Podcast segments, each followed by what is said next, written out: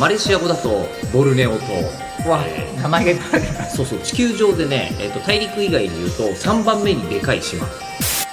だって蚊だよいやまあそりゃそうですよねそんないっぱいいたらいろんな犠牲者の中で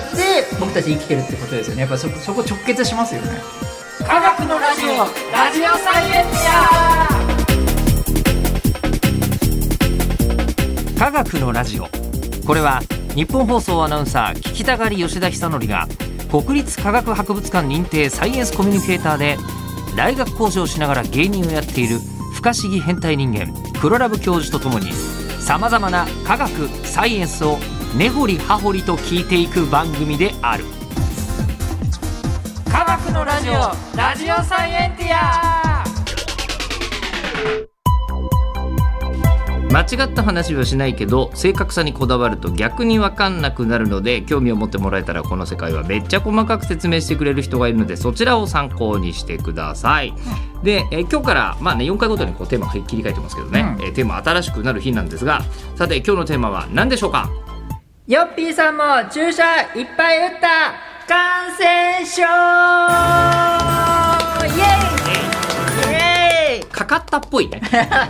かにねうん逆なんですよね えなんかヨッピーさんんなんかどっかあのイイランとかですかどっか行ったんですよねイラ ン、えーあのすごい世界地図どうなってますか頭の中私ねマレーシア行ってきたんですよあマレーシアですかマレーシアマレーシアマレーシアのですね、はまああ、あのこう、えっと、インドネシア語だとカリマンタン島で、はいはいはいえっと、マレーシア語だとボルネオ島、わ、えー名前がいっぱいあるなそうそう地球上でね、えっと、大陸以外で言うと3番目にでかい島、へえでかいんですよそうなんですかでかいんです赤道直結構でかい下んですねだからああーのほら地図で書くと赤道の方って面積ちっちゃめに出るじゃない、はいあ、はいなるほどなるほ我ど々が普通に見ているメルカトル図法ってやつで見ると、うんだからあの、まあ、こんなもんかなって思うんですけど、でかいすごいででかかいい島、ええ でそのでかい島の、うんえー奥地に住んでいる、まあ、まさに熱帯雨林に住んでいる、お おえー狩猟採集民のおプナンに会いに行ってったんですよ、どんなげ原住民の原住民っていうか、まあ、原住民でいいんですけど言い方としては方ですかね、間違いないなんかホモ・サピエンスの回も前にやったのでちょあっとねそうそうそうそう親近感があるそとういうかあの4万2,000年前に、はいはい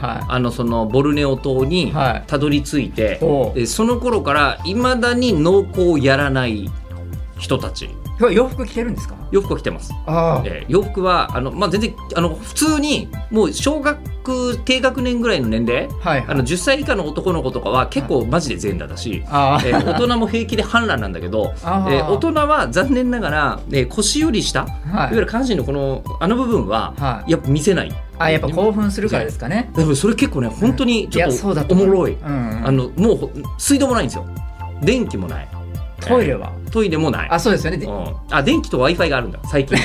去年の夏から何そのわけのわかんまなあいこの辺話は面白いんですけど、はいえーまあ、かなりあのいろいろない中で、 はあえっとん雨水で風呂入ったりとかしてるんですよみんな行水したりしてでなんかでも雨水も去年はなかったって一緒にいたあの文化人類学者の奥野克美先生は言ってましたけどで、まあ、とりあえずその集めた雨水で私も行水とかしてたんですよ、えでその時にあの全裸でもう良さそうじゃないーあーなんだけどいやパンツだけはタオルの下で帰ろうみたいな遺伝子がね遺伝子が本能をね呼び起こしちゃう場合があかもるから、ね、しれないからでもそこだけはダメだみたいなことになって、はい出たへりとーかあともう男子は子供も本当全裸だけど女の子はちゃんともう34歳になると服着てるみたいなあー感じではありましたねすごい世界ですねめちゃくちゃおもろかったいやもう僕海外のそういうところにはい行ったことがないのでええ一回なんかロケで行く可能性があったんですけど、はいはいはトイレの紙もウォシュレットじゃないとダメなんですよ 僕い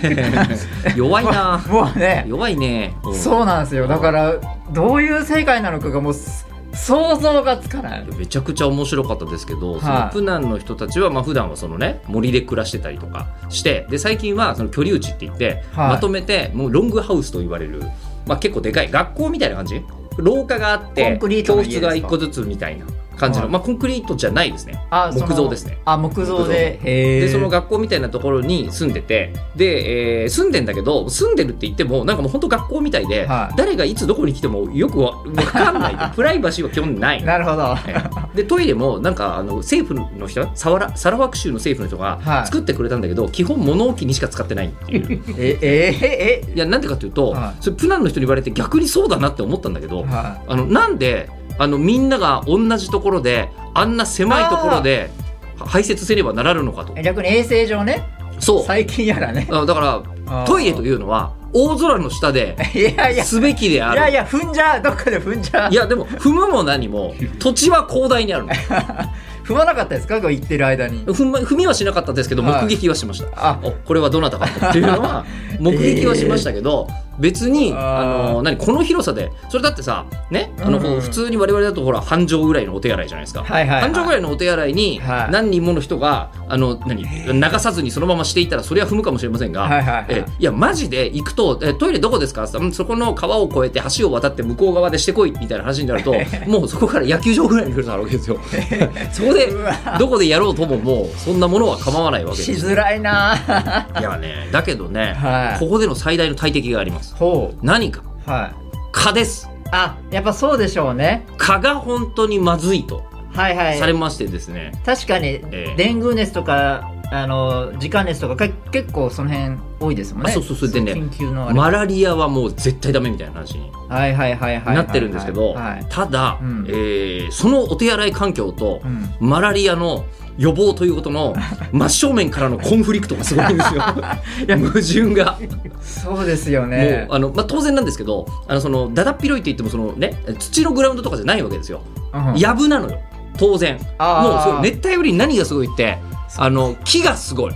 そうなんだ熱帯雨林はちょっとでも木が生える隙があったら木は生えるしもううわーあの何えっとちょっとでも草が生える余地があったらもう草は生やすしし植物というものの生命力がすごあーい多様性がねとんでもないんですねとんでもない量の木うがわー木というか植物がそこにあるはいはいはいわけですよで、うんなのであのそこの行っていいっていうトイトイレは、うんもう一面の藪なわけです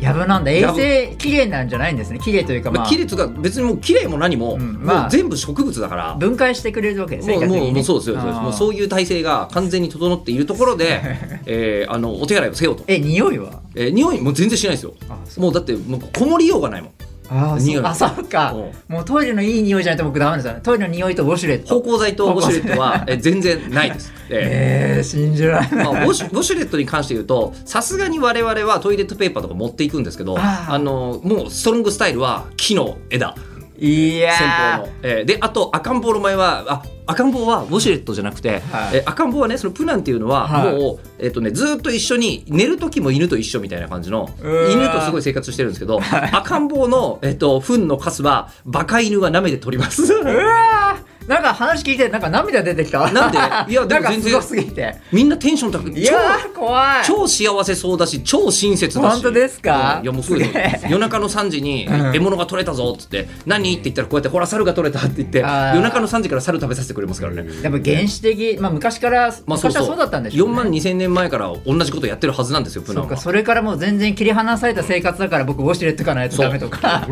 こっちが人間あそうなんだでしかもだからみんなテンション高くて元気なんだからああそこさあねちょっと日本人はねちょっといろいろねストレスもあってねいろいろ大変な分でもう全然それないもう本当へえすごいもうな、ねまあでもそんな中ではい何が大変かというと、うんえーあのトイレは外でする方がない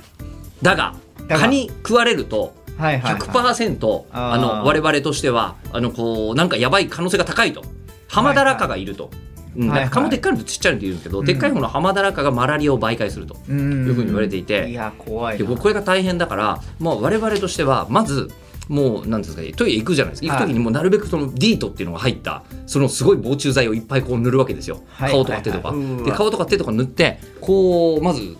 こうはいはい下ろすじゃないですか、はズズボンをこう下ろした時に、はいここここにこうあー来ちゃいけないからまずウォシュレットの前にまずここにディートブワーってやるわけですよバーってやるんだけうわどそうケツケそんな世ツ界なんだケツにウォシュレットではなくはいこう そのさ防虫剤防を虫剤をぶわーってつけてで防虫剤をつけてこうしゃがむじゃないですか、はいここがねやっぱりちょっと現代日本人だなって思いました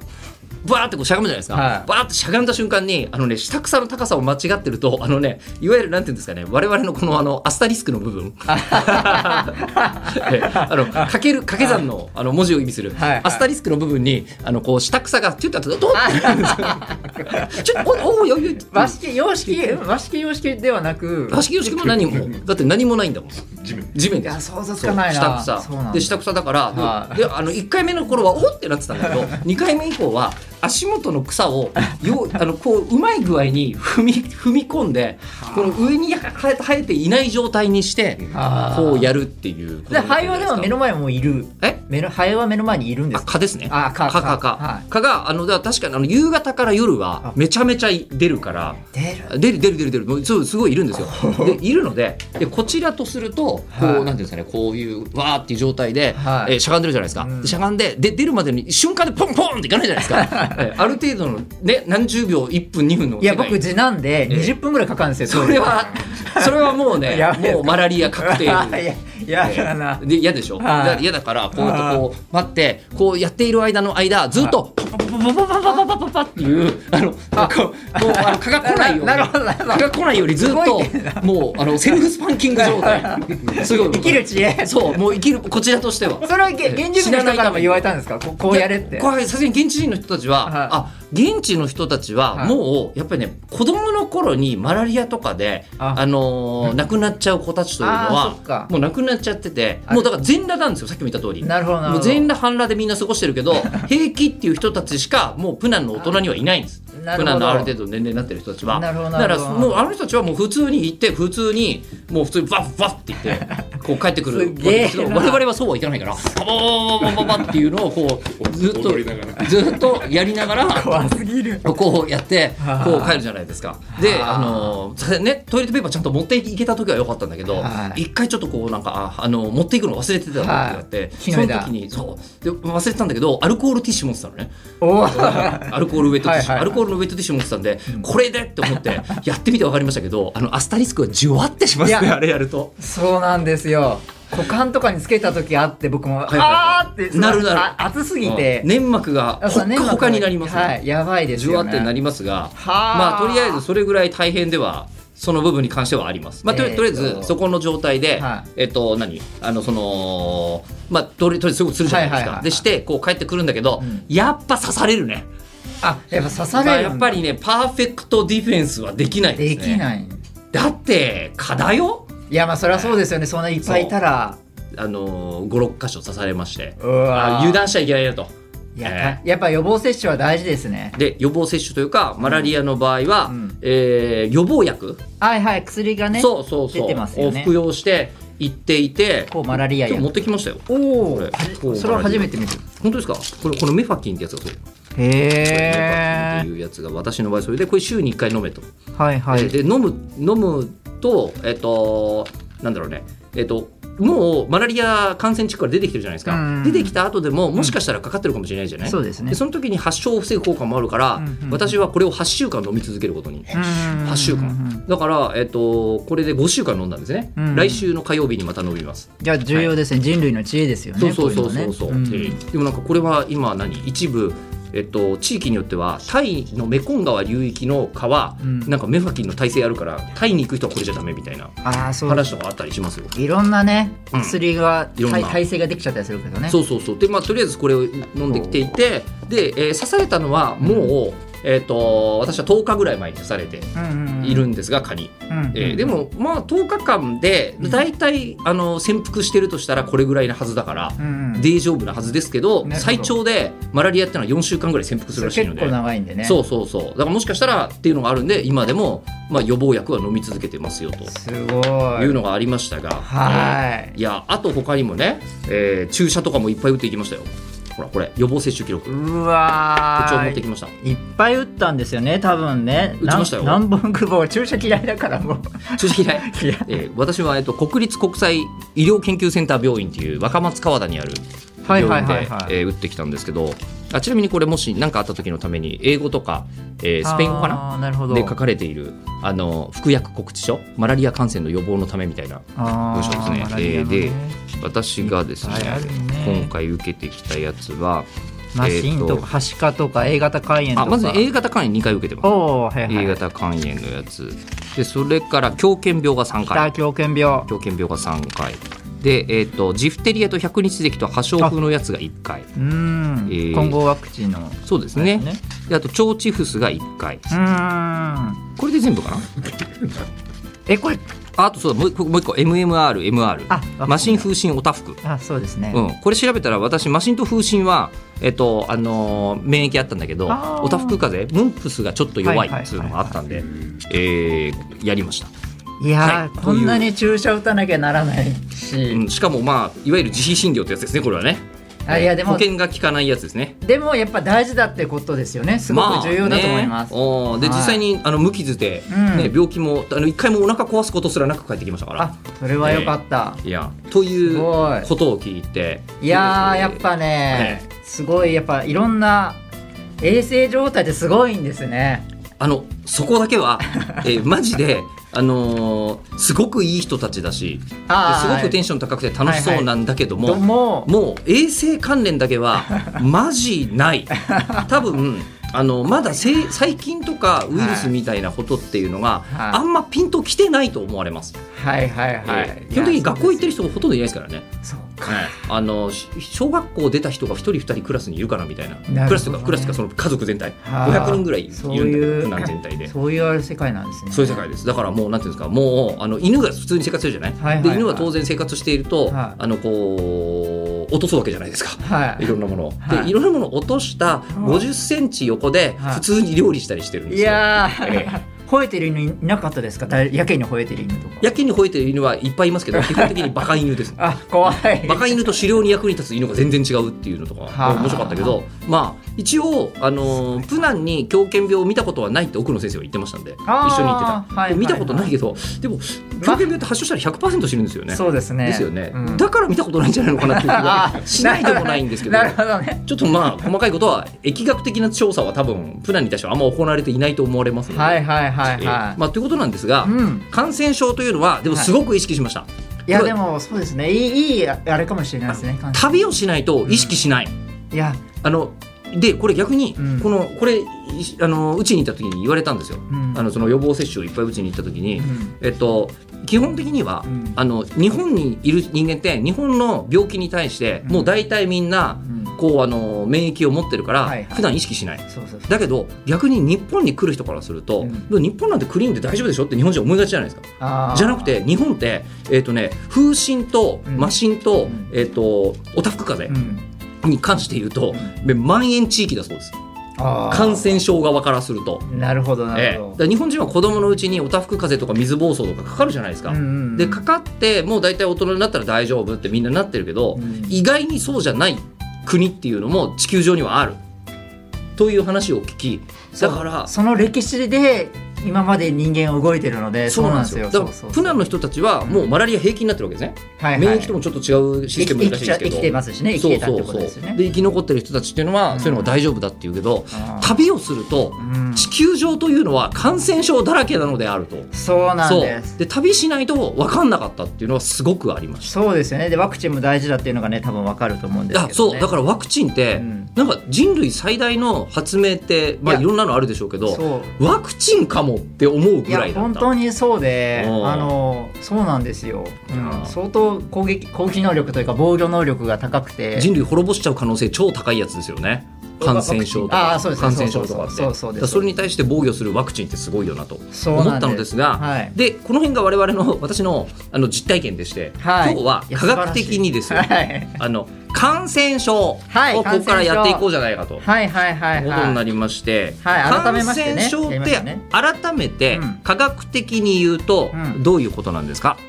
あの病原体が、うんまあまあ、ウイルスや菌とかいろんな真菌とかいろいろあるんですけどもウイルス菌で原僕マラリアは原虫とか原虫って言われましたね、はあうんうんい、でそういうのが口や鼻とか傷口から入って、うん体の中で増える病気のことを感染症と言いますね。うんだんだんイメージはわかりますが、うんなんとなく菌とウイルスとうん原虫ととかいろいろ別々なんですね。そうですそうですいろんなのがいて、うんそれがなんか起こして感染症ってあるので感染症っていうとウイルスってい今の時代だと思うかもしれないですけどそんなことなくていろんなタイプがあるいろんなタイイプがあるよってことですね。で人に病気を起こす病原体は、まあ、ちょっと古い、えーデータで言っちゃうんですけども、えー1415種類あります。あ研究されてるんだ、はいちゃんありますと確定してんのね数字として逆に言うと、はい病気に関係するから研究されてるので関係してない細菌とかは全然研究されてないのでもっと奥なんですけど我々の体はいろんな人たちが一緒に寄り合ってくる、はいい、ろんな人とか、うんいろんな細菌やウイルスや、うんえー生物が我々には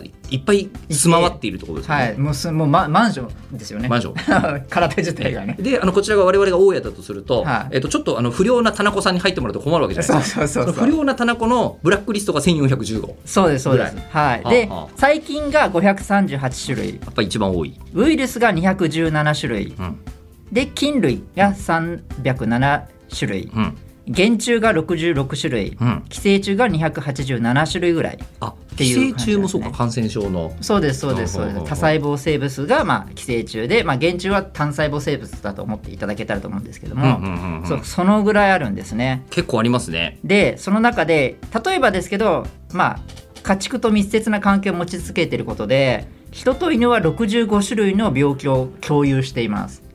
それはそうかもだってうんなんかあの人間ってうん今回本当に思ったけど資本主義とか農業よりも犬と長くいたんだっああていそうです よねのはめちゃくちゃよく分かった犬と人間仲良すぎそうですよねあちなみにプナンは人間と動物って分け方をしないでおう人間と犬と動物っていうカテゴリーが3つなんですよ。あじゃあい犬とは動物じゃない犬がちょっうん、とし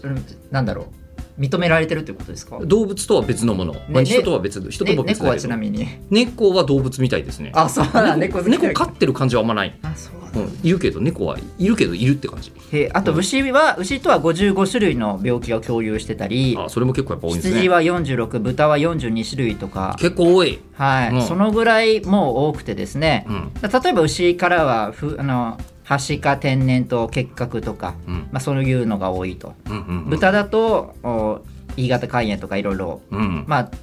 鳥カモ類とかはインフルエンザとか、うんうんうんまあ、犬は狂犬病とかまあまあそういう代表的なものがうんうんうんうん感染症が今うんうん相当多いと、ただまだこれ分かってるだけであってまあ今さっき言ったく数とかも本当にもっともっと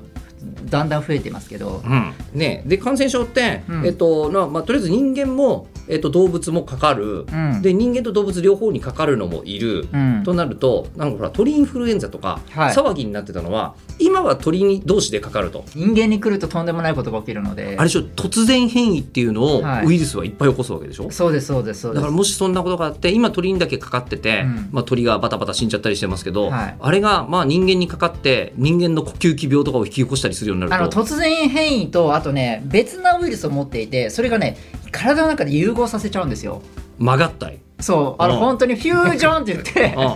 バーンってなった後にそれがたまたま人間に感染するような仕組みになってればそれがもう新種ですからね、そっかだからしかも無害なやつもいっぱいいるんですよね我々あのはい体の中にはめちゃくちゃいるそれが急に、いそう無害が有害な能力を合体させちゃってとんでもないことが起きる時があるのでつまりウイルスとしては、はいえっと俺は無害だけど超うつりやすいっていうのはそう今もう我々の体の中にきっといるんですよねそうですそうでいするんだけどそれでじゃあ僕の体の中に、うんえー移りづらいがはいめちゃめちゃ毒性強いです有毒そうっていうのが移ってしまってでお見合いするんです体のよ中体の中ででちょっとこうそうお見合いしお見合ていしてなんか遺伝子とかやり取りしたりするやり取りしちゃってそれでできちゃうんですよでそうすると新しいのが爆誕して、はいえー俺は移りやすいしかも有害っていうやったーみたいな新種ができてしまうとそうそれがブワーッと広がったりする可能性が、はいでまあ、それがどんどん今世の中でいろいろ過去にいろんなのが出てきてますけど、そういうのが出てきて